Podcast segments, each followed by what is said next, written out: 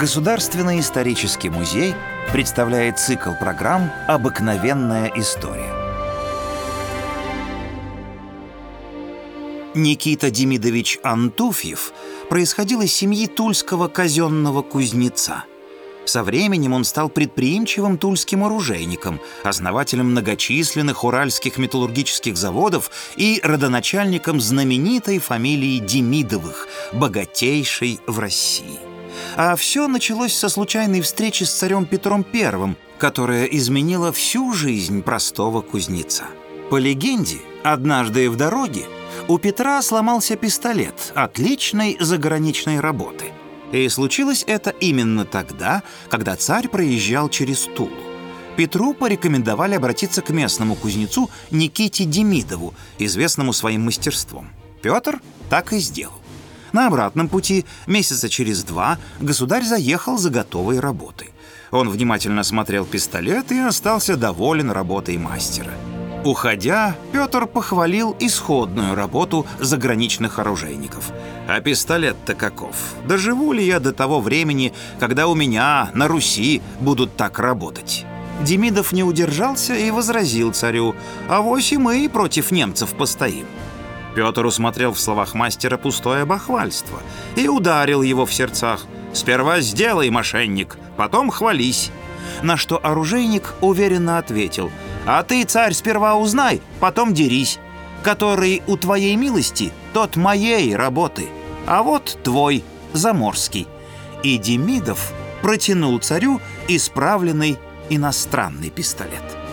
Петр понял, что погорячился – и сказал кузнецу, «Виноват я перед тобой, ты, я вижу, малый дельный».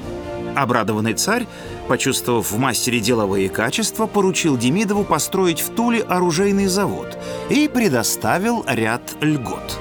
Позднее царь передал в управление Никите Демидовичу и казенный Уральский металлургический завод, на котором Демидов развил небывалую деятельность.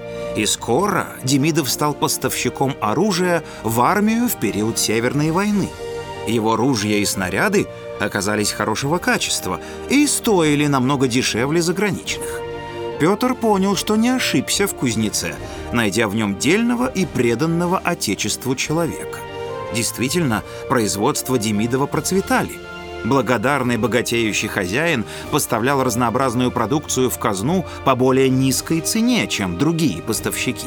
Оказывал помощь деньгами при строительстве Санкт-Петербурга. Он стал первым оружейником России. В 1718 году по указу Петра I Демидов был объявлен единственным поставщиком железа для нужд флота. А скоро Россия начала экспортировать железо и за границу. Петр не мог нарадоваться на такую деятельность оружейника. В благодарность за заслуги в развитии горного дела государь в 1720 году возвел Никиту Демидовича в дворянство под фамилией Демидов. А в 1726 дворянское достоинство было пожаловано и его наследником, уже Екатериной I. Приходите в исторический музей, и вы узнаете о героях наших программ гораздо больше интересных и удивительных фактов.